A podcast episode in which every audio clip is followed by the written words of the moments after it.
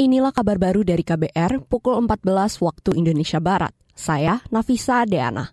Menteri Koordinator Politik Hukum dan Keamanan Mahfud MD meminta jajarannya untuk tetap jujur. Mahfud menyampaikan itu di hari terakhir bekerja sekaligus berpamitan pada jajaran Kemenkopol Hukam.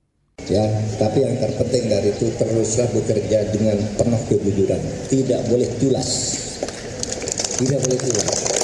Saudara, setiap ketulasan itu akan menimbulkan akibat buruk bagi siapa pun. Hanya nunggu waktu. Tidak ada sejarahnya orang hebat yang tulas di dunia ini selamat. Menko Polhukam Mahfud MD yang kemarin menyampaikan surat pengunduran diri tersebut mengatakan, setiap keculasan hanya akan berujung pada penderitaan. Mahfud mencontohkan Presiden Soeharto yang selama menjabat begitu berkuasa. Akan tetapi saat jatuh, banyak orang dekatnya yang kemudian menjauh.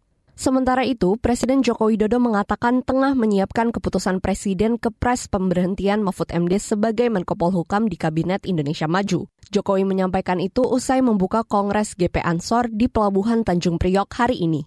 Ya, kemarin sudah menyampaikan surat pengunduran diri kepada saya dan pagi ini, pagi hari ini kepresnya kita siapkan.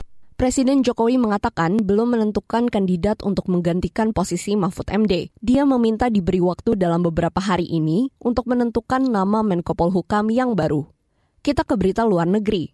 Bos perusahaan mobil listrik Tesla, Elon Musk, terancam kehilangan pendapatan sebesar 56 miliar dolar atau setara lebih 870 triliun rupiah. Dia digugat oleh musisi musik cadas Richard Tornetta yang hanya memiliki 9 saham Tesla. Dikutip dari Reuters, dia menggugat pada 2022 lantaran gaji Mas yang sangat besar. Pada Selasa, seorang hakim memihak Torneta untuk membatalkan kesepakatan gaji yang sangat besar karena tidak adil terhadap dia dan semua sesama pemegang saham Tesla.